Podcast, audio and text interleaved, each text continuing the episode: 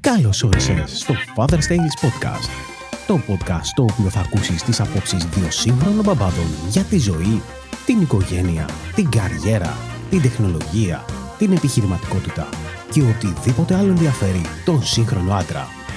Και τώρα, οι παρουσιαστές αυτού του σοου, ο Γιώργος και ο Δημήτρης. Το σημερινό επεισόδιο εδώ στο Father's Tales είναι ένα special επεισόδιο και αυτό γιατί θα πούμε για το τι μας έκανε να ξεκινήσουμε αυτό το podcast, τι εξοπλισμό χρησιμοποιούμε για να φτιάξουμε κάθε επεισόδιο και να συζητήσουμε και για το αν τελικά αξίζει να κάνουμε podcast σαν ηχητικό podcast ή αν αξίζει να το κάνουμε και στο YouTube. Εμείς λοιπόν έχουμε ξεκινήσει και τα δύο και είναι ένα πείραμα. Όπως είχαμε πει και σε προηγούμενο επεισόδιο, εγώ ήμουν περισσότερο του ηχητικού κομματιού, εσύ είσαι περισσότερο του YouTube, οπότε είπαμε να ενώσουμε λίγο τις δυνάμεις μας, αλλά νομίζω ότι είναι ένα πολύ καλό επεισόδιο να συζητήσουμε όλες τις δυσκολίες και τις ευκολίες, αλλά κυρίως τις δυσκολίες που αντιμετωπίσαμε και τις οποίες δεν είχαμε σκεφτεί ότι μπορούμε να αντιμετωπίσουμε. Συνήθως έτσι δεν γίνεται. Όταν ξεκινάμε κάτι, τότε ανακαλύπτεις 1.002 ακόμα προβλήματα που δεν είχες σκεφτεί, όσο καλό προγραμματισμό και να κάνεις. Πάντα θα αντιμετωπίσεις κάποια πράγματα τα οποία δεν περίμενες ποτέ.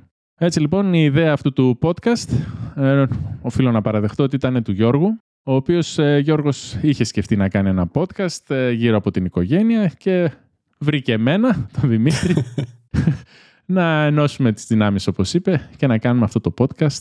Το τελευταίο διάστημα ανταλλάσσαμε αρκετά μηνύματα, όπως είναι γνωστό πλέον σε όλους. Μένουμε σε διαφορετικές χώρες. Αλλά ακόμα και στην ίδια χώρα, αν μέναμε, εγώ έμενα στον Πειραιάς, εσύ σε Θεσσαλονίκη, οπότε πάλι είμαστε μακριά. Έτσι λοιπόν, ανταλλάσσαμε πολλά μηνύματα. Εδώ και χρόνια ανταλλάσσουμε μηνύματα. Ο ένας παρακολουθεί την πορεία του άλλου και μέσα από τα κοινά ενδιαφέροντα που έχουμε, τα οποία δεν είναι η οικογένεια, αλλά είναι πάρα πολλά άλλα, έχουμε έρθει κοντά, έχουμε γίνει φίλοι. Έτσι λοιπόν, ανταλλάσσαμε μηνύματα και μέσα, επειδή ξεκινήσαμε και ανταλλάσσαμε και μηνύματα όσον αφορά διακοπές, πράγματα τα οποία είδαμε ότι έχουμε κοινά ενδιαφέροντα. Ήθελα να κάνουμε αυτό το podcast και είπα ο Δημήτρης. Νομίζω ότι ταιριάζουμε αρκετά. Έχουμε κοινές εμπειρίες, έχουμε παρόμοιο χιούμορ, έχουμε κοινά ενδιαφέροντα και μπορούμε να δέσουμε όλο το κομμάτι των ενδιαφερόντων που έχουμε μαζί με το κομμάτι της οικογένειας. Μιας και οι δύο είμαστε παντρεμένοι, και οι δύο έχουμε παιδιά, και οι δύο έχουμε κοινά ενδιαφέροντα.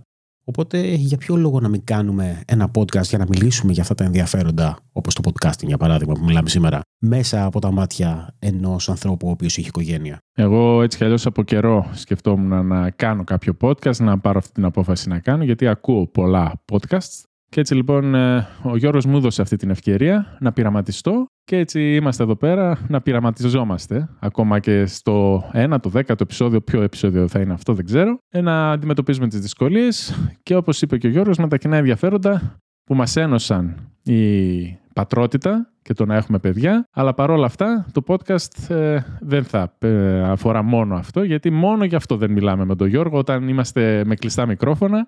Μόνο για τα παιδιά δεν λέμε. Οπότε λοιπόν ήταν μια καλή ευκαιρία και για μένα να δοκιμάσω το podcast και γενικά να πούμε πράγματα που και ο Γιώργος θα θέλει να πει, να μοιραστεί με τον κόσμο και εγώ θα ήθελα να μοιραστώ σε μια πιο ελεύθερη και λιγότερο προγραμματισμένη μορφή δημιουργίας περιεχομένου. Και από την άλλη, εγώ ήθελα πάντα να δοκιμάσω το κομμάτι του YouTube και γι' αυτό το Father's Tales υπάρχει και στο YouTube ως ένα είδος βίντεο podcast.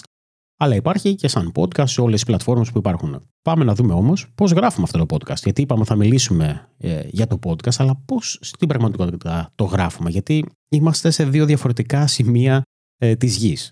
Ξεκινάμε λοιπόν με το Viber. Κλασικά, να κάνουμε την πρώτη μας επαφή. Χρησιμοποιούμε το Viber. Έχουμε, νομίζω, δεν θυμάμαι, έχουμε χρησιμοποιήσει κάποιο άλλο πρόγραμμα ή μόνο με το Viber έχουμε. Έχουμε δοκιμάσει και με το FaceTime της Apple. Το οποίο δεν πολύ δούλεψε καλά. Δούλεψε καλά. Καλά δούλεψε. Αλλά ναι, δεν χρησιμοποιώ εγώ ως βασικό τηλέφωνο Apple. Ναι, αυτή είναι από τις λίγες διαφορές που έχουμε με τον Γιώργο. Εγώ έχω μεταπηδήσει στο οικοσύστημα της Apple. Ο Γιώργος έχει παραμείνει στα Android και στα Windows.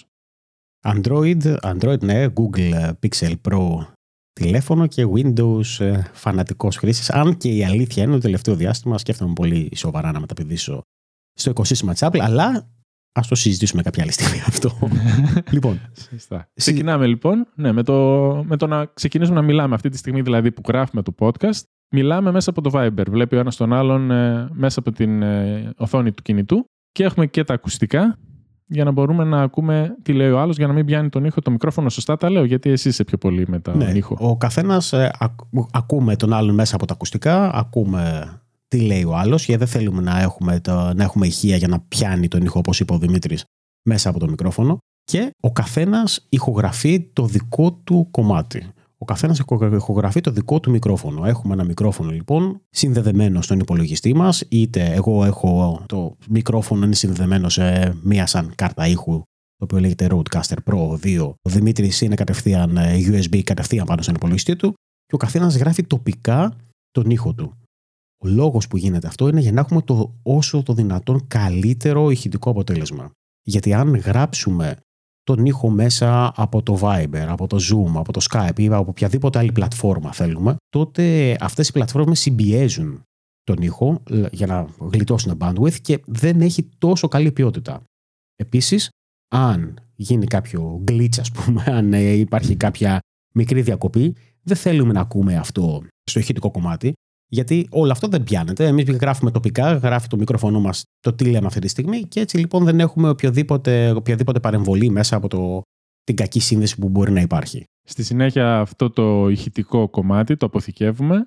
Εγώ στέλνω το δικό μου κομμάτι μέσω του OneDrive, όπου συγχρονίζονται όλα τα αρχεία μας. Χρησιμοποιούμε το OneDrive σαν τη βάση των αρχείων μας. Στέλνω λοιπόν, ανεβάζω εκεί πέρα το ηχητικό μου κομμάτι, το οποίο το επεξεργάζεται ο Γιώργος. Οπότε το αρχικό κομμάτι του podcasting εκεί τελειώνει. Αν είχαμε να κάνουμε μόνο το ηχητικό, νομίζω ότι μετά έχει να γίνει με το editing του ήχου. Αν δεν είχαμε εικόνα αυτή τη στιγμή στο YouTube, νομίζω ότι κάπως έτσι θα ολοκληρωνόταν και η δουλειά μας στο podcast. Σαν παραγωγή, σαν αρχική παραγωγή. Ακριβώς. Κάπως έτσι θα ολοκληρωνόταν. Δηλαδή θα παίρναμε τους ήχους, θα τους συγχρονίζαμε, θα κάναμε οτιδήποτε editing μπορεί να χρειαζόταν, θα βάζαμε την εισαγωγή της που έχουμε και στο podcast. Και τελείωσε. Αυτό θα το κάναμε μια εξαγωγή και τελείωσε μέχρι εκεί το ηχητικό κομμάτι του podcast. Αυτό όμως, αυτό που θα ανέβαινε το podcast. Το podcast λοιπόν σαν podcast θα πρέπει να ανέβει σε μια πλατφόρμα η οποία κάνει hosting, φιλοξενεί τα αρχεία ήχου. Υπάρχουν πολλές διαφορετικές πλατφόρμες τις οποίες μπορείς να επιλέξεις γενικότερα αν θες να ξεκινήσεις ένα podcast. Οι περισσότερες είναι συνδρομητικές, δηλαδή πρέπει να πληρώνεις και έχουν διαφορετικές δυνατότητες. Πληρώνεις μία μηνιαία συνδρομή και ανεβάζεις το αρχείο ήχου το οποίο το φιλοξενούν εκείνοι. Υπάρχουν και δωρεάν επιλογές. Εγώ έχω προσωπική. Εγώ δεν είμαι υπέρ των δωρεάν επιλογών για πολλούς και διάφορους λόγους. Μπορούμε να το συζητήσουμε σε κάποιο άλλο επεισόδιο. Εμείς τώρα, επειδή είμαστε ιδιαίτερα έτσι geeks, ακολουθούμε ένα τελείως ανορθόδοξο τρόπο και ανεβάζουμε τα αρχεία ήχου στο Microsoft Azure. Δεν τα ανεβάζουμε στις πλατφόρμες, ουσιαστικά κάνουμε hosting των αρχείων μας, αλλά το κάνουμε τελείως με δικό μας τρόπο. Το πλεονέκτημα, γιατί ούτε και εγώ τα ξέρω καλά τώρα αυτά που λέει ο Γιώργος, εγώ απλά στέλνω το WAV αρχείο μου και ως διαμαγείας γίνονται τα υπόλοιπα. Ποιο είναι το πλεονέκτημα της διαδικασίας αυτής που περιέγραψες? Το μοναδικό πλεονέκτημα που έχουμε είναι ότι πληρώνουμε πολύ πολύ λιγότερο από ό,τι θα πληρώναμε για να φιλοξενήσουμε τα αρχεία σε μια πλατφόρμα. Δηλαδή, αν πας στο Libsyn, για παράδειγμα, την οποία είναι μια πλατφόρμα που χρησιμοποιούσα και παλιότερα στα podcast μου, πρέπει να πληρώσεις €15 το μήνα, κάπου και $15 το μήνα, για να έχεις κάποιο ουσιαστικά bandwidth ανά μήνα. Εμείς πληρώνουμε πολύ λιγότερα, γιατί όλες αυτές οι πλατφόρμες σκέψονται ότι κάνουν το ίδιο πράγμα. Αποθηκεύουν τα αρχεία είτε στο Azure είτε στο Amazon AWS και διαμοιράζουν αυτή τα αρχεία. Εμείς έχουμε πάει σε ένα level πιο κάτω. Τώρα, υπάρχουν και δωρεάν επιλογές. Υπάρχει το Anchor του Spotify, αλλά εγώ προσωπικά είμαι αντίθετος. Θεωρώ ότι αν θέλεις να δοκιμάσεις το κομμάτι του podcasting, είναι μια επιλογή με την οποία μπορείς να ακολουθήσεις. Έχω αρκετά αρνητικά να πω για το Anchor και θεωρώ ότι αν μπορείς να μείνεις μακριά από τις δωρεάν επιλογές, πρώτα απ' όλα γιατί το δωρεάν γενικότερα δεν είναι καλό μοντέλο για τις εταιρείες, αλλά και επειδή η Anchor γενικότερα και το Spotify προσπαθεί να κρατήσει το ηχητικό κομμάτι μέσα στο Spotify. Προσπαθεί ουσιαστικά να κάνει ένα δικό της είδος podcast, το οποίο δεν είναι το podcast, και δεν είμαι πολύ υπέρ σε αυτό. Άρα αυτό που θα πρότεινε σε κάποιον που θα ήθελε να δοκιμάσει και αυτός τις δυνάμεις του στο podcast είναι να πληρώσει, να βάλει λίγο το χέρι στη τσέπη και να πει θα θυσιάσω 150-200 ευρώ το χρόνο για να έχω hosting για το podcast μου και θα δω πώς θα πάει. Εγώ προσωπικά θα έλεγα τέτοιο. Τώρα, αν κάποιος δεν θέλει να θυσιάσει αυτά τα λεφτά, okay, μπορεί να πάει, γιατί δεν ξέρει αν θέλει να κάνει podcasting. Θέλω να πω ότι τα περισσότερα podcast σταματάνε στα περίπου 7 επεισόδια ή πριν τα 7 επεισόδια. Θα δεις ότι το Anchor έχει πάρα πολλά podcast τα οποία δεν έχουν περισσότερα επεισόδια. Τώρα, αν θέλεις εσύ που μας ακούς, εσύ που μας βλέπεις, να δοκιμάσεις το κομμάτι του podcasting, τότε μπορείς να πας στο Anchor, μπορείς να ξεκινήσεις ένα δοκιμαστικό podcast, να δεις πόσο εύκολο ή πόσο δύσκολο σου φαίνεται το κομμάτι του podcasting. Γιατί η αλήθεια είναι ότι χρειάζεται κάποιο χρόνο για να κάνεις podcast. Εμείς το είπαμε πολύ απλοϊκά ότι συνδεόμαστε και μιλάμε, αλλά όλο το κομμάτι του editing, όλο το κομμάτι της διαδικασίας, το κομμάτι του να αναβάσεις, χρειάζεται το κομμάτι του να οργανώσεις τα επεισόδια πριν τα ηχογραφήσεις, χρειάζεται χρόνο. Δεν είναι κάτι το οποίο το κάνεις σε 10 λεπτά. Και για αυτή την οργάνωση εμείς χρησιμοποιούμε το Notion, την γνωστή εφαρμογή, γνωστή σε εμάς τέλος πάντων, σε αυτούς που μας βλέπουν μπορεί να μην είναι γνωστή. Χρησιμοποιούμε αυτή την εφαρμογή, η οποία είναι δωρεάν και μας επιτρέπει να έχουμε μια κοινή βάση δεδομένων, σαν να λέμε ένα Excel, ας το πούμε, ένα φιλομετρητή του Excel, όπου εκεί πέρα μέσα μπορούμε να κάνουμε τον προγραμματισμό των επεισοδίων, να αφήνουμε σχόλια, να διορθώνει ο ένας τον άλλον, να προσθέτει ο ένας τον άλλον σχόλια σε οτιδήποτε γίνεται και να υπάρχει έτσι μια σωστή οργάνωση της παραγωγής του περιεχομένου. Τώρα, σχετικά με τον ήχο που έλεγε ο Γιώργος, έχω να πω ότι για τις δυσκολίες που έχουμε να αντιμετωπίσουμε στο podcast, κάποιος που ξεκινάει και εγώ δεν ξέρω ακόμα να το κάνω και το κάνει ο Γιώργος, είναι ότι ο ήχος είναι πάρα πολύ σημαντικός φυσικά στο podcast, γιατί ο ήχος είναι αυτός που ακούγεται. Οπότε θα πρέπει ο ήχος καταρχήν να είναι ο καλύτερος δυνατός, οπότε θα πρέπει να μάθουμε πώς να κάνουμε noise reduction και διάφορα τέτοια πράγματα που κάνει ο Γιώργος και γι' αυτό πρέπει να δώσουμε πολύ βάση στον ήχο. Ακόμα και αν το κάνουμε βίντεο podcast, όπως το κάνουμε εμείς και είναι να πούμε τώρα για αυτό το θέμα, σε εκείνη την περίπτωση που θα πεις εντάξει, θα τα ανεβάσω στο YouTube, δεν χρειάζεται να κάνω hosting πουθενά, δεν με απασχολεί ούτε το Spotify κλπ. Θα έχω το YouTube και όποιος θέλει θα μπορεί να με ακούει στο YouTube. Ακόμα και τότε, επειδή το κύριο προϊόν που προωθείς, που παράγεις μέσα από ένα βίντεο podcast είναι ο ήχος, πάλι πρέπει να δώσεις πολύ σημασία στον ήχο. Ακόμα και τότε που είναι βίντεο, που εγώ θα μιλήσω για το βίντεο, αλλά το βίντεο και η καλύτερη εικόνα που μπορούμε να έχουμε, αν ο ήχος δεν είναι καλός, εφόσον αυτό είναι το προϊόν του podcast, τζάμπα θα ασχοληθούμε μετά με το βίντεο. Οπότε με αυτό θέλω να πω ότι πρέπει να δώσουμε πολύ μεγαλύτερη σημασία, ας πούμε 80% να δώσουμε σημασία στον ήχο και 20% στο βίντεο, στην ποιότητα της εικόνας. Που στο κάτω-κάτω της γραφής μπορεί να γίνει και με ένα iPhone. Πιστεύω, με ένα τηλέφωνο, οτιδήποτε. Όλοι έχουμε μια κάμερα, ένα κινητό τηλέφωνο. Αλλά ο ήχος πρέπει να δοθεί πολύ μεγάλη σημασία. Καλά τα λέω, Γιώργο? Ναι. Τα λες πάρα πολύ καλά. Και για εμένα η αλήθεια είναι ότι ακόμα είτε εδώ ένα βίντεο, αν έχει κακό ήχο, μπορώ να πω ότι φεύγω γρήγορα. Αλλά για podcast, ποτέ δεν πρόκειται να ακούσω ένα podcast το οποίο δεν θα έχει καλό ήχο. Με κουράζει πάρα πολύ. Ειδικά όταν έχεις τα αυτιά σου συνέχεια μια κακής ποιότητας ήχο, είναι πάρα πολύ κουραστικό. Τώρα, όσον αφορά τον ήχο, δεν πάει να πει ότι πρέπει να ξοδέψεις μια περιουσία για να έχεις καλό ήχο. Μπορείς με πολύ λίγα χρήματα να πετύχεις έναν ικανοποιητικό ήχο. Έχει να κάνει και με την τεχνική, το πώς μιλάς στο μικρόφωνο, αλλά έχει να κάνει και με το... Υπάρχουν πολύ φθηνά μικρόφωνα, όπως για παράδειγμα θα έλεγα το Samsung Q2U, το οποίο κάνει 50-60 ευρώ και το καλό που έχει είναι ότι είναι και USB αλλά είναι και XLR, οπότε μπορείς κατευθείαν να το συνδέσεις στον υπολογιστή σου, δεν χρειάζεται να έχεις κάποια κάρτα ήχου και με 50-60 ευρώ μπορείς να έχεις ένα φοβερό αποτέλεσμα ήχου. Τώρα, εμείς χρησιμοποιούμε διαφορετικά μικρόφωνα, αλλά χρησιμοποιούμε διαφορετικά μικρόφωνα για άλλους λόγους. Εγώ στο παρελθόν είχα στα πρώτα επεισόδια, είχα ένα USB NT της Rode, το οποίο το είχα αγοράσει το 2015. Τώρα πρόσφατα, μετά από προτροπή του Γιώργου, πήρα ένα Shure πάλι USB. Shure, καλά τη λέω την μάρκα, γιατί και εγώ με αυτά δεν τα έχω. Το οποίο πάλι συνδέεται με USB, όπως το προηγούμενο, απλά είναι κατευθυντικό. Τα λέω καλά. Είναι δυναμικό. Ναι, κατευθυντικό θα ήταν.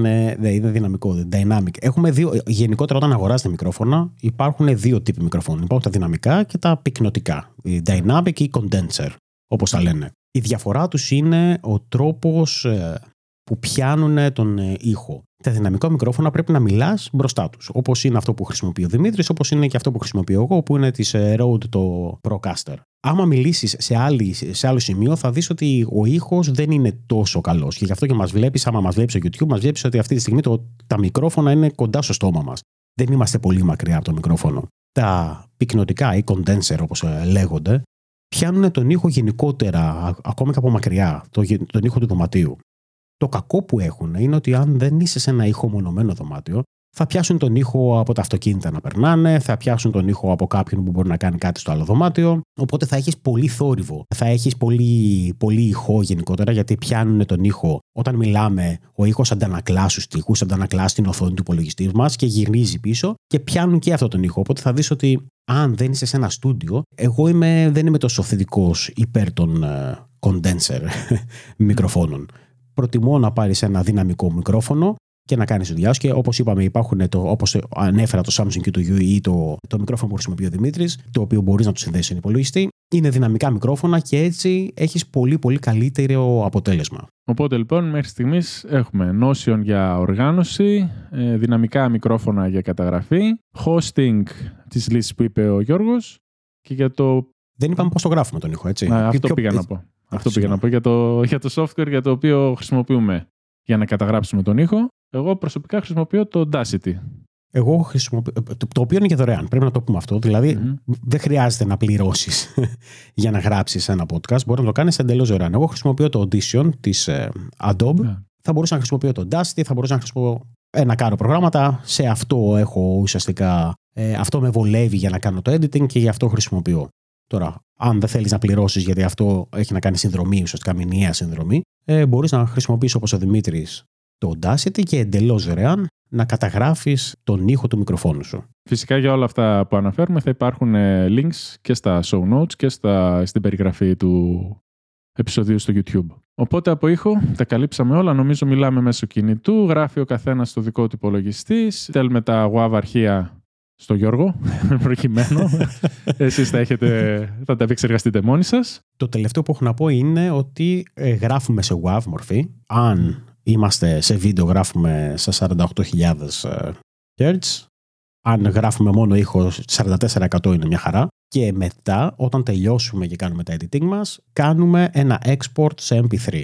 Γιατί αυτό που θα ανεβάσουμε στην εταιρεία hosting, όποια και αν είναι αυτή, θα είναι ένα αρχείο MP3. Δεν θα ανεβάσουμε το WAV γιατί είναι πάρα πολύ μεγάλο. Όταν ο άλλος πάει να κατεβάσει, ας πούμε, μέσα από το κινητό του το podcast, δεν θέλουμε να κατεβάσει 800 MB ή 1 GB. Θέλουμε να κατεβάσει μια πολύ μικρότερης μορφής αρχείο. Έτσι λοιπόν, κάνουμε export σε MP3, το ανεβάζουμε και είμαστε σχεδόν έτοιμοι. Η διαφορά, το τελευταίο βήμα, για να κλείσουμε και το κομμάτι του χητικού podcast, είναι να γράψουμε περιγραφές για το επεισόδιο. Να γράψουμε ένα τίτλο, να γράψουμε μια περιγραφή και αν χρησιμοποιείς κάποια πλατφόρμα για να το κάνεις αυτό, σου δίνουν τη δυνατότητα μέσα εκεί να φτιάξεις ένα καινούριο επεισόδιο, ας πούμε, και να γράψεις όλα τα στοιχεία εκεί. Εμείς, ακόμα και εκεί, έχουμε ένα διαφορετικό τρόπο.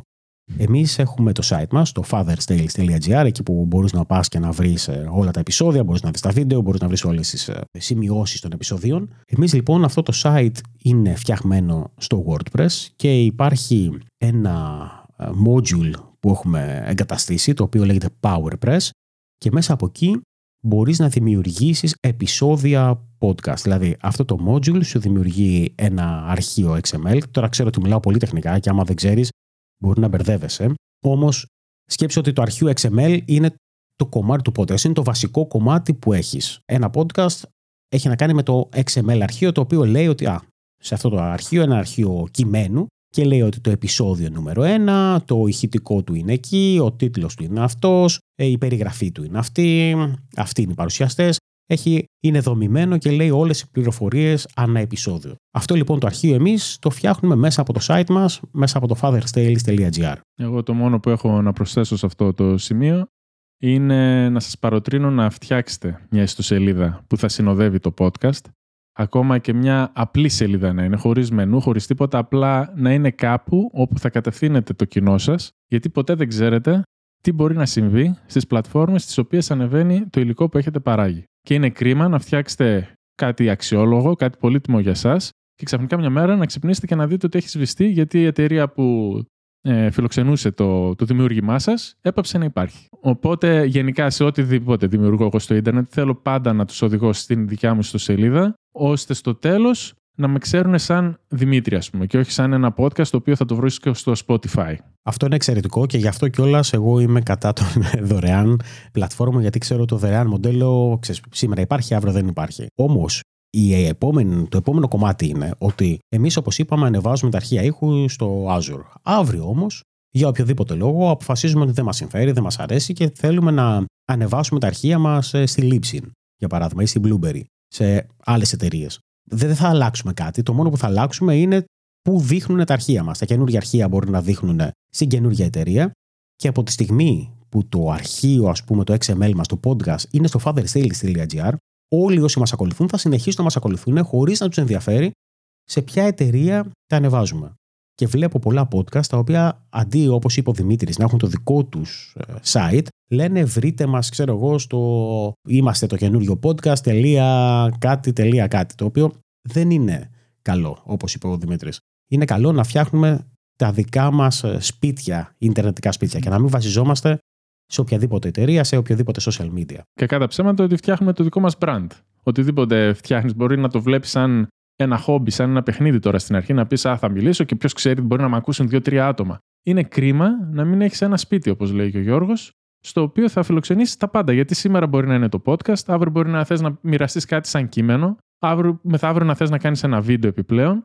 Είναι κρίμα να μην έχεις το δικό σου σπίτι, ανεξάρτητα από τις πλατφόρμες στις οποίες δημιουργείς το περιεχόμενό σου. Και όπως λένε, don't create on rented land. Γιατί όλα αυτά είναι στην ουσία έδαφος το οποίο το νοικιάζεις. Όταν γράφουμε υλικό στο Twitter, όταν γράφουμε υλικό στο Facebook, στην ουσία δημιουργούμε υλικό σε άλλον οικόπεδο, ας το πω έτσι. Είναι κρίμα λοιπόν να μην υπάρχει στο δικό μας οικόπεδο. Οπότε λοιπόν, κάπου εδώ τελειώνουμε και με το ηχητικό και την ιστοσελίδα. Εδώ τελειώνουμε με το ηχητικό και την ιστοσελίδα και θέλω να πω ότι εμείς θέλαμε να κάνουμε λοιπόν τη ζωή μας πιο δύσκολη. Μάλλον δεν θέλαμε να κάνουμε τη ζωή μας πιο δύσκολη, αλλά θέλαμε να επιλέξουμε να κάνουμε ένα βίντεο podcast το οποίο ανεβάζει κατά πολύ τη δυσκολία. Πάμε να δούμε πώς κάνουμε όμως αυτό το κομμάτι. Πάμε να το δούμε. Λοιπόν, καταρχήν θα χρειαστούμε κάμερα. Αλλά πριν να πούμε για την κάμερα και τα σχετικά, εγώ θέλω να τονίσω στην αρχή τουλάχιστον, να τονίσω τη σημασία του βίντεο podcast. Του να κάνουμε το βίντεο podcast. Να κάνουμε το podcast βίντεο. Αυτό θεωρώ ότι είναι μεγάλο πλεονέκτημα, καθώς σαν βίντεο θα ανέβει στο YouTube. Και το YouTube είναι η μεγαλύτερη μηχανή αναζήτησης μετά το Google. Μόνο από αυτό και μόνο το γεγονός θα έπρεπε να ξεκινάμε από αυτό το πράγμα. Γιατί έχουμε άπειρες δυνατότητες προσέγγισης κοινού μέσα από την πλατφόρμα του YouTube σε σχέση με το podcast. Όμως έστω ότι ξεκινούσαμε μόνο podcast, ότι είχαμε μόνο το ηχητικό, όπως λέει και ο Γιώργος, και να έχουμε μια πλατφόρμα podcast και την ιστοσελίδα μας. Δεν υπάρχουν τόσες πολλές δυνατότητες στις πλατφόρμες podcast, όσες οι δυνατότητες που μας δίνει το YouTube. Πρώτο και καλύτερο θα πω τα σχόλια. Εγώ όταν ακούω podcast, κάποιες φορές θέλω να σχολιάσω κάτι σε κάτι που είπε ο podcaster. Δεν έχω όμως αυτή τη δυνατότητα να το κάνω. Θα πρέπει να βρω τον δημιουργό του, να τον βρω στα social media, να βρω πού μοίρασε το podcast και να το αφήσω κάποιο σχόλιο εκεί. Αυτό με έχει κάνει να με αποθαρρύνει γενικά να ακούω podcast, και όταν έχει κάποιος το podcast του στο YouTube, προτιμώ να το ακούω μέσα από το YouTube και να αφήνω τα σχόλια στο βίντεο του από κάτω. Οπότε θα υπάρχει μια αλληλεπίδραση με τον δημιουργό. Επίσης, στα podcast δεν ξέρω αν δεν το έχω βρει εγώ και υπάρχει, αλλά δεν ξέρω αν υπάρχει αναζήτηση. Και γι' αυτό είναι η μηχανή αναζήτηση που λέω για το YouTube. Ναι, στα podcast δεν υπάρχει αναζήτηση. Γιατί τα podcast δεν βασίζονται σε μια πλατφόρμα. Πρακτικά, μπορείς να ανεβάσεις το podcast σου σε πάρα πολλές διαφορετικές πλατφόρμες. Μπορείς να το ακούσεις από την πλατφόρμα της Apple, ας πούμε, από το Apple Podcast, από το Spotify, από την Amazon, από την Google. Όλα δείχνουν στον ίδιο προορισμό, αλλά δεν υπάρχει μία πλατφόρμα η οποία να κάνεις αναζήτηση. Αλλά ακόμα και μέσα από την. Άμα πεις ότι το Apple Podcast είναι το μεγαλύτερο ουσιαστικά δίκτυο που περιέχει όλα τα podcast και όλοι ανεβάζουν το podcast τους εκεί, η αναζήτηση της Apple είναι τραγική γενικότερα. Δεν έχει να κάνει. Δεν μπορεί να συγκριθεί σε τίποτα με το YouTube ή με την Google. Ωραία. Χαίρομαι που το επιβεβαιώνεις αυτό που είχα εντοπίσει, γιατί είχα ψάξει, είχα τυχεί να ακούσω κάποια επεισόδια από διάφορους podcasters και ύστερα τα ψάχνα να τα βρω. Δεν ξέρω αν υπάρχει καν ιστορικό. Δεν μπορούσα να βρω στο τηλέφωνό μου το ιστορικό των podcast που είχα ακούσει. Δεν ξέρω αν είναι τελείως Neanderthal σε αυτά τα πράγματα. Τώρα εντάξει, αυτό έχει να κάνει με την εφαρμογή που χρησιμοποιείς. Μπορείς να χρησιμοποιείς πολλές διαφορετικές εφαρμογές για να ακούσεις podcast. Εγώ για παράδειγμα χρησιμοποιώ το PocketCast για να ακούσω podcast. Είναι εφαρμογή στο Android και ο λόγος που το χρησιμοποιώ είναι γιατί συγχρονίζει, μπορεί να ακούσω είτε από τον υπολογιστή είτε από το κινητό τα ίδια podcast και συγχρονίζει ακριβώς μέχρι και στο δευτερόλεπτο που είμαι. Δηλαδή μπορώ να ξεκινήσω κάτι στον υπολογιστή, μετά να πάω στο κινητό, μετά να ξαναπάω στον υπολογιστή. Φαντάζομαι κάπως έτσι είναι στο οικοσύστημα της Apple, μόνο που και εγώ έχω Windows, δεν έχω Mac. Οπότε όταν τα ακούω στο κινητό, Μπορώ να συνεχίσω να τα ακούω στο tablet, στο iPad, αλλά όταν θα κάτσω στον υπολογιστή, εκεί τέλος. Δεν μπορώ να ακούσω καν podcast μέσα από το Apple Podcast στα Windows. Θα πρέπει να κατεβάζω το iTunes και μέσα από το iTunes να τα ακούσω. Γενικά πολύ μπέρδεμα. Οπότε λοιπόν θέλω να τονίσω με όλα αυτά τη σημασία του να κάνουμε βίντεο μαζί με το podcast, που ούτως ή άλλως κάθεσαι και μιλάς στο μικρόφωνο. Δηλαδή αυτή τη στιγμή μιλάω στο μικρόφωνο, μαζί με τον Γιώργο που μιλάει και αυτό στο μικρόφωνο. Είναι κρίμα να μην βάλουμε μια κάμερα απέναντί μας και να μας γράψει. Όπως είμαστε, ακίνητοι, τίποτα, ούτε εφέ, ούτε φαντεζή. Πατάμε ένα record επιπλέον πάνω στην κάμερα και τελείωσε. Και κλείνω με αυτό και σχετικά με τη σημασία του βίντεο να συνοδεύει ένα podcast. Πρόσφατα ξεκίνησε podcast η εταιρεία MusicBed. Η MusicBed είναι μια εταιρεία η οποία μπορείς μέσα από αυτήν να πάρεις license, να πάρεις μια άδεια για να κατεβάσεις κάποια τραγούδια, ώστε να χρησιμοποιήσεις τα διάφορα βίντεο που κάνεις στο YouTube. Αυτή λοιπόν, ενώ είναι εταιρεία που ασχολείται με τον ήχο, με τη μουσική, τώρα ξεκίνησε podcast και το podcast που ξεκίνησε, το ξεκίνησε σαν βίντεο podcast. Δηλαδή θα περίμενε κάποιος ότι εφόσον είναι ότι το κύριο προϊόν της είναι ο ήχος, δεν θα την απασχολούσε τόσο πολύ το βίντεο. Όχι μόνο λοιπόν το έκανε βίντεο podcast και τα ανεβάζει στο YouTube, αλλά το πρώτο επεισόδιο που προμόταρε για να μάθει ο κόσμος ότι παιδιά ξεκινάμε podcast κλπ. Το προμοτάρισε στην ιστοσελίδα τους, δηλαδή όλα τα links από Twitter, Facebook, Instagram κλπ. Τα έστειλε στην ιστοσελίδα τους, αυτό σχετικά με το σπίτι που λέγαμε πιο πριν ότι πρέπει να έχουμε ένα σπίτι. Οπότε όλα τα links οδήγησαν τον κόσμο στην ιστοσελίδα τους, μέσα από εκεί μπορούσε να γραφτεί ο καθένας σε newsletter και διάφορα τέτοια, αλλά και μέσα στο άρθρο μέσω του οποίου προωθούσε το podcast, το πρώτο πάνω link μέσω γενικά το οποίο έβγαλε ήταν το βίντεο στο YouTube. Δεν ήταν ούτε παιδιά βρείτε μας στο Spotify, ούτε παιδιά βρείτε μας στα Apple Podcast, εδώ είναι το podcast. Πρώτο πράγμα ήταν το βίντεο. Αυτό και μόνο δεν ξέρω τι παραπάνω πρέπει να πούμε για να δείξουμε την αξία, τη σημασία του να κάνουμε βίντεο το podcast που κάνουμε. Γενικά νομίζω ότι αν μπορείς να το κάνεις σαν βίντεο, και θα πω γιατί λέω αν μπορείς να το κάνεις, γιατί προσθέτει επιπλέον χρόνο που χρειάζεται για να δημιουργήσεις περιεχόμενο, γιατί χρειάζεται και εκείνη η επεξεργασία και θα μας πεις εσύ, γιατί εσύ έχεις αναλάβει όλα αυτά. Αλλά όπως λες και εγώ είμαι φανατικός στο podcast, αλλά αν μπορείς και αν είσαι διατεθειμένος να ξοδέψεις λίγο επιπλέον χρόνο, νομίζω ότι αξίζει. Και όχι μόνο γι' αυτό. Γιατί όπως ξέρουμε και οι δύο, και είναι κάτι το οποίο θα γίνει πολύ σύντομα στο YouTube, το YouTube θέλει να επενδύσει στα βίντεο podcast. Δηλαδή, πολύ σύντομα θα υπάρξει νέα σελίδα, υποκατηγορία του YouTube, τα οποία, όπως είναι τα shorts, όπως είναι τα βίντεο, τα live feeds, θα έχει και κατηγορία για τα βίντεο podcast. Και αυτό σημαίνει πολλά. Αυτό το έχω ακούσει και από άλλους podcasters. Νομίζω ότι είχε γίνει ένα leak από το YouTube που έδειχνε την πλατφόρμα που ετοιμάζουν για τα podcasts. Αλλά και χωρίς όλο αυτό, ακόμα και έτσι όπως είναι, εγώ βρίσκω πολύ μεγάλη ευκολία του να μπορώ να ακούσω το βίντεο. Το βάζω στο YouTube, ας πούμε, να παίζει. Το έχω κατεβάσει καταρχήν ήδη από το σπίτι για να μην μου καταναλώσει megabyte από το data plan μου. Το κατεβάζω ήδη από το σπίτι που κατεβαίνει σε πολύ χάλια ποιότητα σαν βίντεο, γιατί το έχεις μετά στο τηλέφωνο σου, το βάζεις να παίζει, το βάζεις στην τσέπη του τηλέφωνο, δεν χρειάζεται να δεις το podcast, δεν δείχνουμε τίποτα ιδιαίτερο στο podcast. Και ο άλλος ακούει το podcast, σαν ήχο. Γι' αυτό είπα πιο πριν ότι έχει πολύ σημασία ο ήχος, να ξεκινήσεις από τον ήχο και στην πορεία την εικόνα. Και γι' αυτό αν όντως χρειάζεται λίγο παραπάνω χρόνο για να φτιάξεις το βίντεο, παρόλα αυτά νομίζω ότι το risk-reward, ας πούμε, είναι πολύ μεγάλο. Το reward που έχεις σε σχέση με το ρίσκο που έχεις να πάρεις, που είναι στην ουσία ο χρόνος που θα καταναλώσεις. Ένα μικρό σχόλιο πάνω σε αυτό. Έχω να πω ότι το κατεβάζεις επειδή έχεις YouTube Premium. Α, ναι. Σωστά. Ναι. Αυτό το ξέρω. Και νομίζω ότι είναι πολύ σημαντικό αυτό.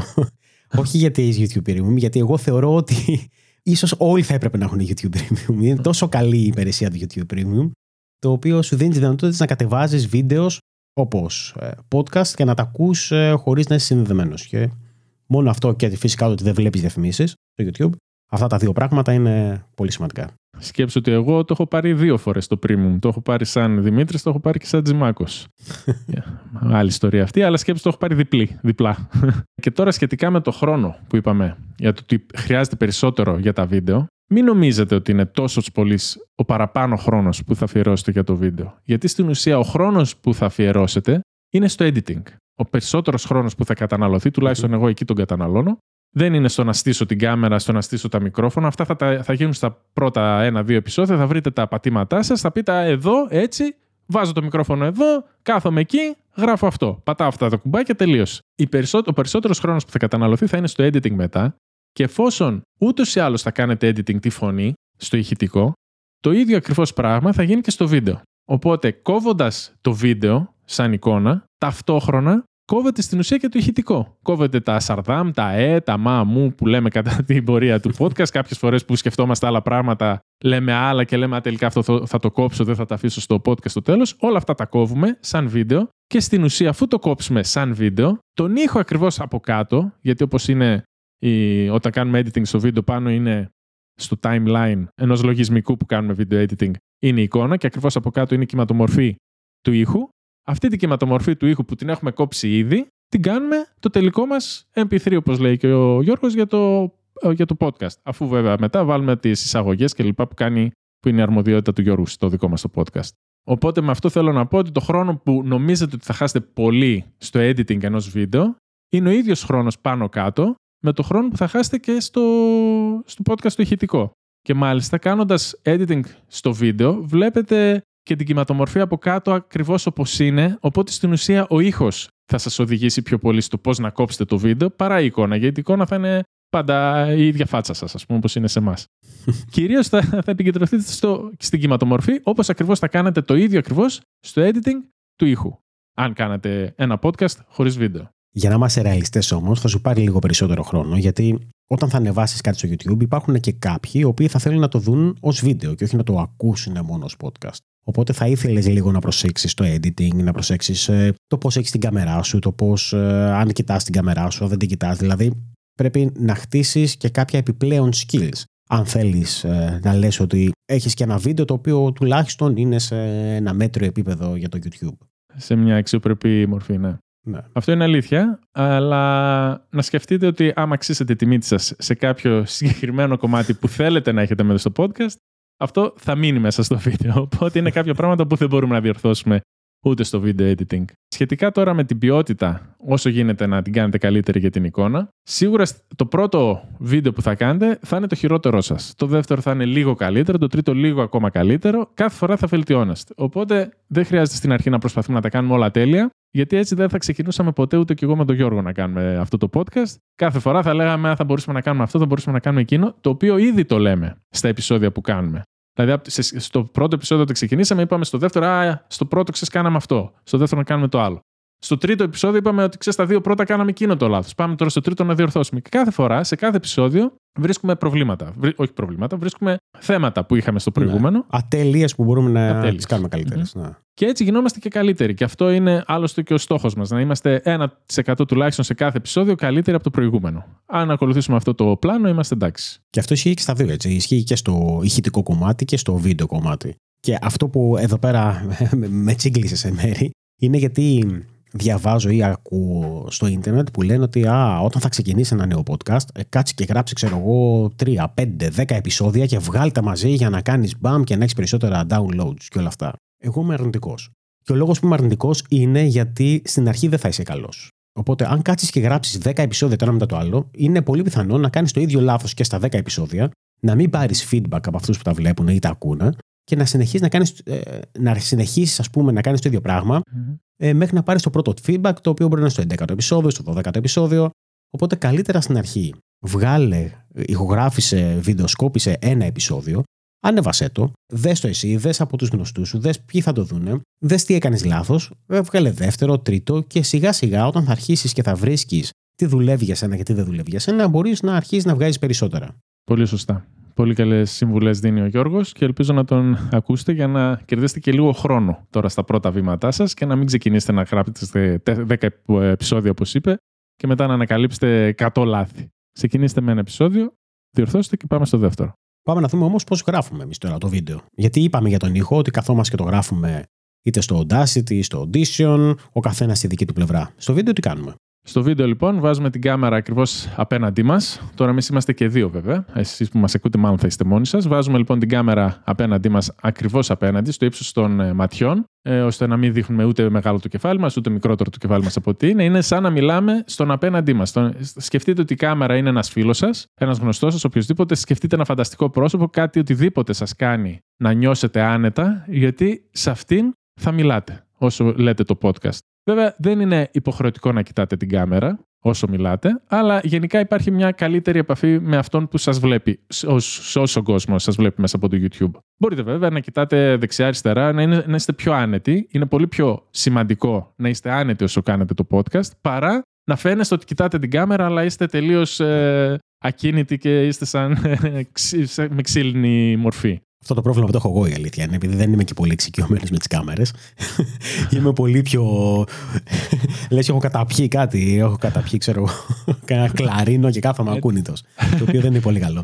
Είναι λογικό σε οποιονδήποτε δεν είναι εξοικειωμένος να βλέπει ένα άψυχο πράγμα απέναντί του και να του μιλάει. Είναι δύσκολο. Οπότε είναι μια δυσκολία που θα πρέπει να αποδεχτείτε ότι θα αντιμετωπίσετε. Η κάμερα λοιπόν τώρα που θα είναι στημένη απέναντί σας θα πρέπει να βρίσκεται πάνω σε κάτι. Πάνω συνήθως σε ένα τρίποδα. Εάν δεν έχετε τρίποδα, όταν ξεκινούσα εγώ στις αρχές, και όπως είναι μια λύση που βρίσκουν περισσότερο όταν ξεκινάνε, είναι να βάζουν βιβλία. Βάζετε βιβλία απέναντί σας για να έρθει στο ίδιο ύψος με τα μάτια σας. Γενικά βρίσκετε τρόπους να στηρίξετε την κάμερα ώστε να μην κουνιέται, να είναι οριζόντια, να μην κάνει δεξιά-αριστερά, να μην έχει κλείσει και γενικά να είναι σε μια απόσταση από εσάς η οποία δεν θα είναι ούτε πολύ κοντά, ούτε πολύ κοντινή, ούτε πολύ μακρινή. Θα είναι περίπου στο μήκος του χεριού σας. Ανάλογα βέβαια με το φακό, με την κάμερα που έχετε, με το κινητό, θα το δείτε πώς είναι. Γενικά είναι δοκιμή και σφάλμα αυτό το πράγμα, μέχρι να εξοικειωθείτε κιόλας με τον εξοπλισμό. Εάν τώρα έχετε ξεχωριστό μικρόφωνο, όπως είπαμε για το podcast, που θα έπρεπε να έχετε ξεχωριστό μικρόφωνο, δεν έχετε να ασχοληθείτε καθόλου στην κάμερα με τον ήχο. Γιατί ο ήχος θα γράφεται από το μικρόφωνο. Εάν όμως δεν έχετε ακόμα επενδύσει σε κάποιο μικρόφωνο, έστω και αυτό τα απλά όπως είπε ο Γιώργος, ο ήχος θα γραφτεί στην κάμερα. Ο ήχος τώρα της κάμερας, όσο καλό editing και να κάνετε, ό,τι και να κάνετε, δεν θα είναι καλός ο ήχος. Δηλαδή θα σας πρότεινα το πρώτο πράγμα που είναι να κάνετε είναι να πάρετε ένα καλό μικρόφωνο. Αν δεν έχετε κάμερα ή μικρόφωνο, ξεκινήστε από το μικρόφωνο. Επειδή είπαμε ότι ο ήχος είναι πολύ σημαντικός. Και ο λόγος είναι γιατί το μικρόφωνο της κάμερας δεν είναι της ίδιας ποιότητας ή ακόμα και τα καλά μικρόφωνα που είναι για τις κάμερες, όπως έχω εγώ μερικά τώρα, είναι σε τόσο μεγάλη απόσταση από εμάς αυτό το μικρόφωνο, που σίγουρα δεν θα γράψει το ίδιο με το μικρόφωνο που έχω εγώ αυτή τη στιγμή μπροστά μου. Θες ένα πολύ καλό και ακριβό μικρόφωνο, το οποίο να γράψει σε πολύ καλή ποιότητα. Και αυτό που λες είναι αλήθεια, γιατί οι κάμερες είναι φτιαγμένες για να βγάζουν περισσότερο εικόνα. Δεν είναι. Δηλαδή, έχουν μέσα μικρόφωνο, έχουν τελείως διαφορετικές προενισχύσεις, είναι τελείως διαφορετικά τα συστήματά τους. Οπότε, γι' αυτό και η ποιότητα του ήχου δεν είναι τόσο καλή όσο στο να μιλάς σε ένα μικρόφωνο. Όμως, μπορείς να έχεις ένα μικρόφωνο και να μην έχεις καν, να έχεις το κινητό σου. Έτσι. Δεν πάει να πει ότι πρέπει να έχεις κάποια κάμερα η οποία είναι φωτογραφική κάμερα, ξέρω εγώ, mirrorless, DSLR ή οτιδήποτε. Μπορείς μόνο και μόνο με το κινητό σου να γράφεις το πρόσωπό σου, να γράφεις ό,τι θέλεις να δείξεις στο βίντεο podcast και να μιλάς σε κάποιο μικρόφωνο. Άρα το πραγματικό κόστος που νομίζω ότι αξίζει όμως είναι το μικρόφωνο για να ξεκινήσεις κάποιος podcast. Και είπαμε εδώ που τα λέμε, το podcast είναι ο ήχος. Αν δεν ξεκινήσουμε με μια επένδυση στον ήχο, δεν μπορούμε να συνεχίσουμε. Από εκεί και πέρα λοιπόν, εφόσον γράψουμε το βίντεο όπως το γράψουμε στην κάμερα, αυτό το βίντεο θα πρέπει να περαστεί σε μια NLE, Non-Linear Editor εφαρμογή, όπως λέγεται, δηλαδή σε μια εφαρμογή όπου μπορούμε να κάνουμε editing το βίντεο.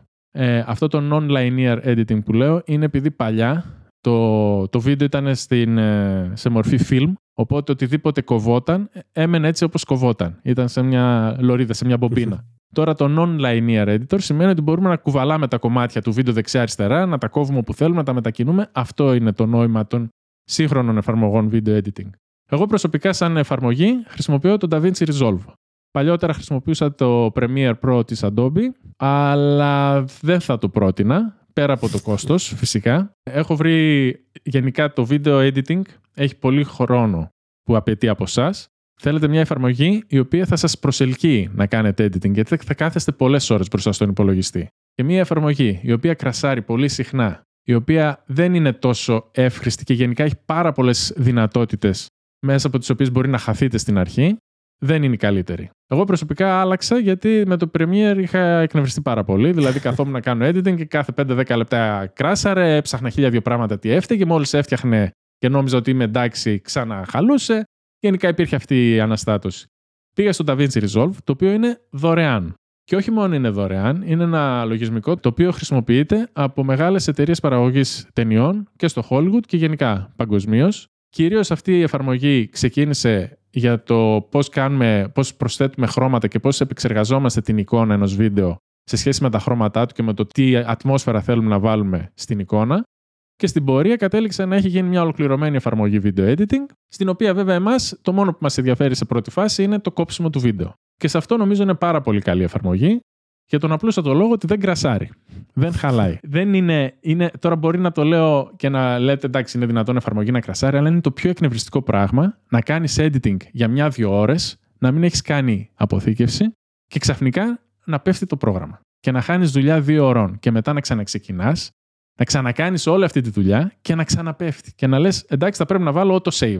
Ωραία, βάζεις auto-save και το βάζεις τα 5-10 λεπτά. Όταν πάλι θα χάσεις αυτά τα 5-10 λεπτά, πάλι θα εκνευριστείς. Οπότε έχω καταλήξει λοιπόν στο DaVinci Resolve που είναι και δωρεάν, δεν μου έχει κρασάρει ποτέ. Είμαι πάρα πολύ ευχαριστημένος, δεν ξέρω τι άλλο μπορώ να πω. Για μένα είναι η καλύτερη εφαρμογή. Εγώ η αλήθεια είναι δεν ήξερα ότι το DaVinci Resolve είναι δωρεάν μέχρι που μου το είπες εσύ. Νόμιζα, γιατί ξέρω ότι είναι μια τόσο καλή εφαρμογή και στο μυαλό μου το έχω ότι αποκλείεται να είναι δωρεάν. Ξέρω ότι υπάρχει μια έκδοση την οποία μπορείς να αγοράσεις, αλλά νομίζω ότι για τους περισσότερους αυτή δεν χρειάζεται, σωστά. Ναι, δεν χρειάζεται για τους περισσότερους. Εγώ την έχω, λέγεται Studio βέβαια.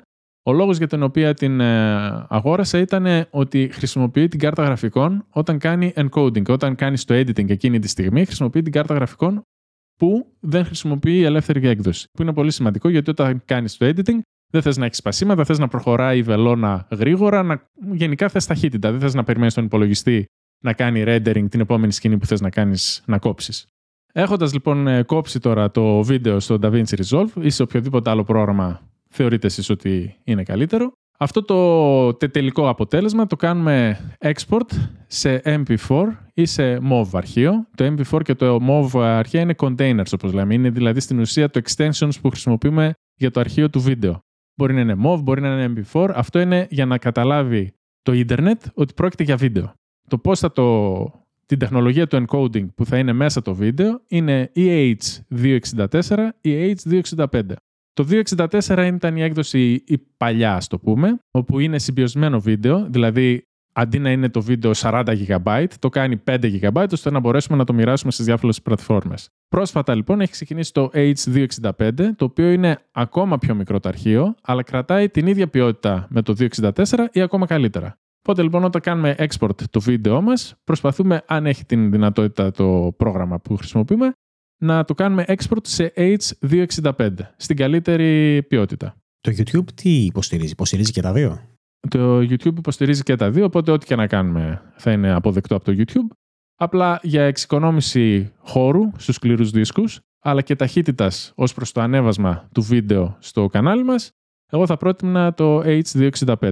Κάτι που δεν είπαμε όμως σε σχέση με την καταγραφή του βίντεο είναι ο φωτισμός, που είναι το α και το ω στη φωτογραφία και του βίντεο.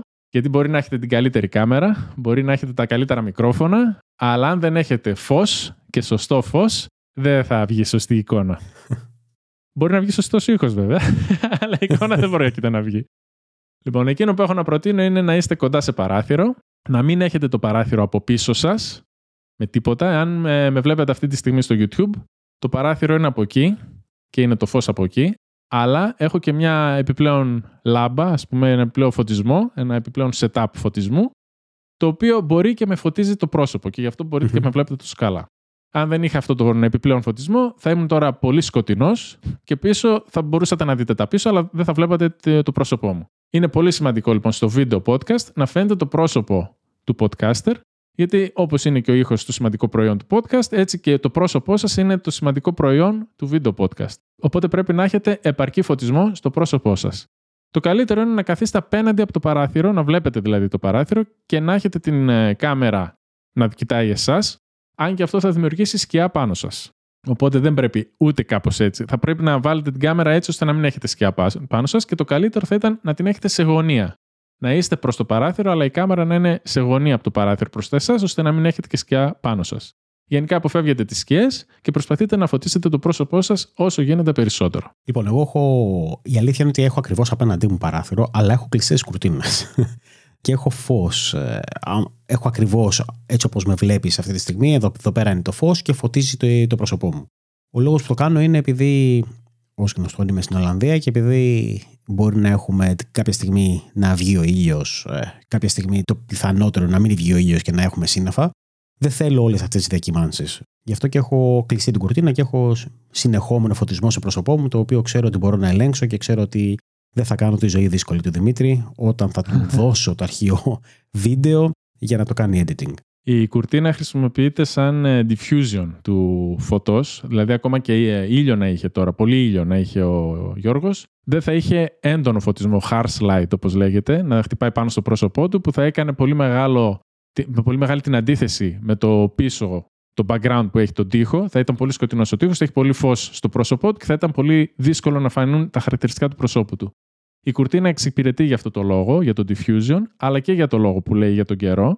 Ωστόσο, στην Ελλάδα, επειδή έχουμε πολύ ήλιο και μπορεί να πετύχουμε και σύννεφα, αυτή η διακύμανση είναι πάρα πολύ μεγάλη. Κάτι που φάνηκε σε πρόσφατο επεισόδιο που ανεβάσαμε στο Father's Tales, σε μένα, στη δικιά μου περίπτωση, όπου όταν ξεκινήσαμε είχα πολύ καλό φωτισμό, αλλά στην πορεία άρχισε να συννεφιάζει, μετά βγήκε πολύ καθαρός ήλιος. Εγώ δεν είχα κατεβάσει παντζούρια, κουρτίνες και τέτοια. Και αν θα δείτε εκείνο το επεισόδιο, θα δείτε πολλές μεγάλες διακυμάνσεις στα φώτα. Δεν είναι όμως τόσο σημαντικό αυτό, γιατί είπαμε ότι είναι 20% η αξία του βίντεο και 80% η αξία του ήχου. Έτσι λοιπόν, εκείνο που θέλετε είναι να είναι φωτισμένο το πρόσωπό σας ισομερώς σε όλες τις πλευρές του.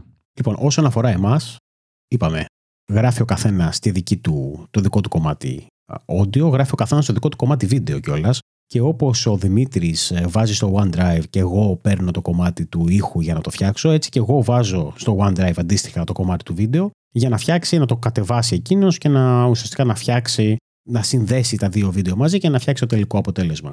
Κάτι το οποίο η αλήθεια είναι ότι παίρνει αρκετή ώρα, γιατί το βίντεο είναι πολύ μεγαλύτερο σε μέγεθος από ότι είναι ο ήχος. Αυτό είναι αλήθεια και μας έχει δυσκολέψει στα προηγούμενα επεισόδια. Γιατί όσο γρήγορο ίντερνετ και να έχεις, μιλάμε τώρα για πολλά gigabyte, οπότε προσπαθούμε να βρούμε και μια άλλη λύση σε σχέση με το OneDrive. Πάντως προς το παρόν έχουμε μείνει στο OneDrive. Πάντως άμα εσύ που ακούς γνωρίζεις κάποια καλύτερη λύση, νομίζω ότι μπορεί να το γράψεις στα σχόλια, ή στα σχόλια του επεισοδίου, ή στα σχόλια του επεισοδίου στο YouTube, μήπως μας βοηθήσεις. Θα ήταν πολύ χρήσιμο να βρούμε μια εναλλακτική λύση. Γιατί ακόμα και το 1 TB που μας δίνει η Microsoft, επειδή έχουμε το Office το 365, γιατί έχουμε τις εφαρμογές της Microsoft, παρόλο λοιπόν που μας δίνει τόσο μεγάλο χώρο, θέλουμε κάτι πιο αξιόπιστο. Γιατί το πρόβλημα που αντιμετωπίζω εγώ τουλάχιστον όταν κατεβάζω το βίντεο του Γιώργου, είναι ότι επειδή είναι 40-50 GB, στα 20-30 θα ξαναξεκινάει να κατεβαίνει το αρχείο, το οποίο είναι αποκαρδιωτικό. Και δεν ξέρω τι ακριβώς φταίει. Αφήνω και τον υπολογιστή ανοιχτό. Σκέφτομαι ότι μπορεί να φταίει το standby. Τώρα αρχίζεις και προσπαθείς να βρεις τι μπορεί να φταίει. Το καλύτερο είναι να βρεις μια λύση η οποία δεν χρειάζεται να ψάχνεις τι φταίει, απλά να δουλεύει.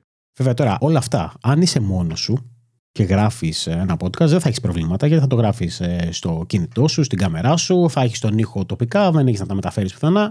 Το μόνο που έχεις να κάνεις είναι να τα δέσεις μεταξύ τους, να κόψεις ουσιαστικά αυτό που θέλεις. Και να φτιάξεις, όπως είπαμε, MP3 το ανεβάζουμε και το κάνεις podcast, βίντεο το ανεβάζουμε στο YouTube και μπορείς να το κάνεις. Αν θέλεις να κάνεις με ένα φίλο σου, υπάρχει και η λύση την οποία εντάξει προφανώς δεν μπορώ να πω ότι θα συνιστούσαμε, αλλά αν όλα αυτά που ακούς σου φαίνονται ότι είναι πάρα πολύ δύσκολα, ότι είναι πάρα πολύ τεχνικά, ότι χρειάζεσαι εξοπλισμό, μπορείς να μπεις σε ένα πρόγραμμα σαν το Zoom, ας πούμε, να βλέπει ο ένας τον άλλον μέσα από τη web κάμερα και να γράψετε αυτό που φαίνεται. Δηλαδή, δεν θέλω να σταματήσεις να θες να πεις ότι θέλω να φτιάξω podcast, θέλω να φτιάξω βίντεο podcast και να σε σταματήσεις το ότι δεν έχεις σωστό εξοπλισμό. Είναι καλύτερα να ξεκινήσεις, να κάνεις το πρώτο βήμα και σιγά σιγά πρώτα απ' όλα να δεις ότι σου αρέσει και θες να το συνεχίσεις και σιγά σιγά να το βελτιώνεις. Δηλαδή, δεν πρόκειται κανείς να πει ότι δεν είναι τόσο καλή η ποιότητα της εικόνας σου, ας πούμε, και θα σταματήσω να σε βλέπω. Αν το περιεχόμενο έχει αξία, αν έχετε να πείτε πράγματα τα οποία ο άλλος θέλει να ακούσει. Όσο μέτρια, ας πούμε, κι αν είναι η εικόνα, ο κόσμος θα κάτσει. Αν είναι κακός ο ήχος, δεν ξέρω. Αλλά αν είναι κακή η εικόνα, ο κόσμος θα κάτσει. Έτσι νομίζω. Το περιεχόμενο είναι το α και το ω.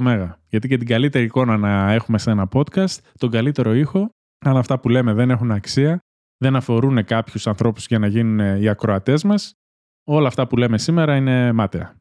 Οπότε λοιπόν επικεντρωθείτε στη θεματολογία που θέλετε να έχει το podcast, βρείτε έναν στόχο για τον οποίο θέλετε να κάνετε το podcast. Και ξεκινήστε. Η αρχή είναι το ίμιση του παντός. Αν θέλετε σε επόμενο επεισόδιο να επικεντρωθούμε με μεγαλύτερες λεπτομέρειες, πώς κάνουμε το ηχητικό κομμάτι ή πώς γράφουμε το κομμάτι του βίντεο, τότε μπορείτε να μας τα αφήσετε σχόλια, μπορείτε να μας πείτε ακριβώς τι θέλετε να μάθετε, ακριβώς ποιες είναι οι απορίες σας και εμείς μπορούμε να φτιάξουμε ένα επιπλέον επεισόδιο το οποίο θα είναι πιο αναλυτικό και πιο επικεντρωμένο σε κάτι συγκεκριμένο. Τώρα θέλαμε περισσότερο να αναφέρουμε για το κομμάτι του Father's Tales, επειδή μας έχουν ερωτήσει κιόλας τι εξοπλισμό χρησιμοποιούμε, πώς το κάνουμε. Θέλαμε να πούμε έτσι στα γρήγορα, μία ώρα επεισόδιο, αλλά να πούμε λίγο γενικότερα το τι κάνουμε με το Father's Tales. Οπότε λοιπόν, περιμένουμε σχόλιά σας στο fatherstales.gr, περιμένουμε τις απόψεις σας, κάποιες διορθώσεις που μπορούμε να κάνουμε, με χαρά να τις ακούσουμε, την εναλλακτική λύση που έχετε για το OneDrive. Οτιδήποτε πιστεύετε ότι μπορεί να μας βοηθήσει στην παραγωγή αυτού του podcast να γίνουμε καλύτεροι και να παράγουμε ένα καλύτερο περιεχόμενο, είναι ευπρόσδεκτο. Μην ξεχάσετε να μας ακολουθήσετε όπου και να ακούτε το podcast. Μην ξεχάσετε να μας ακολουθήσετε στο YouTube, να μας κάνετε ένα like αν σας αρέσει αυτό το βίντεο. Και αν πραγματικά θέλετε να μας υποστηρίξετε, αυτό που μπορείτε να κάνετε, το μοναδικό πράγμα που μπορείτε να κάνετε, είναι να πείτε σε κάποιο φίλο σας για αυτό το podcast. Αν σας άρεσε και θέλετε να υποστηρίξετε την εκπομπή, πείτε σε κάποιον άλλον για αυτό το podcast, έτσι ώστε να το μάθουν όλο και περισσότεροι μπαμπάδες. Μέχρι το επόμενο επεισόδιο λοιπόν του Father's Tales, που ελπίζω να είναι 1% καλύτερο σε εικόνα και ήχο, από τον Γιώργο και τον Δημήτρη, γεια χαρά. Γεια χαρά.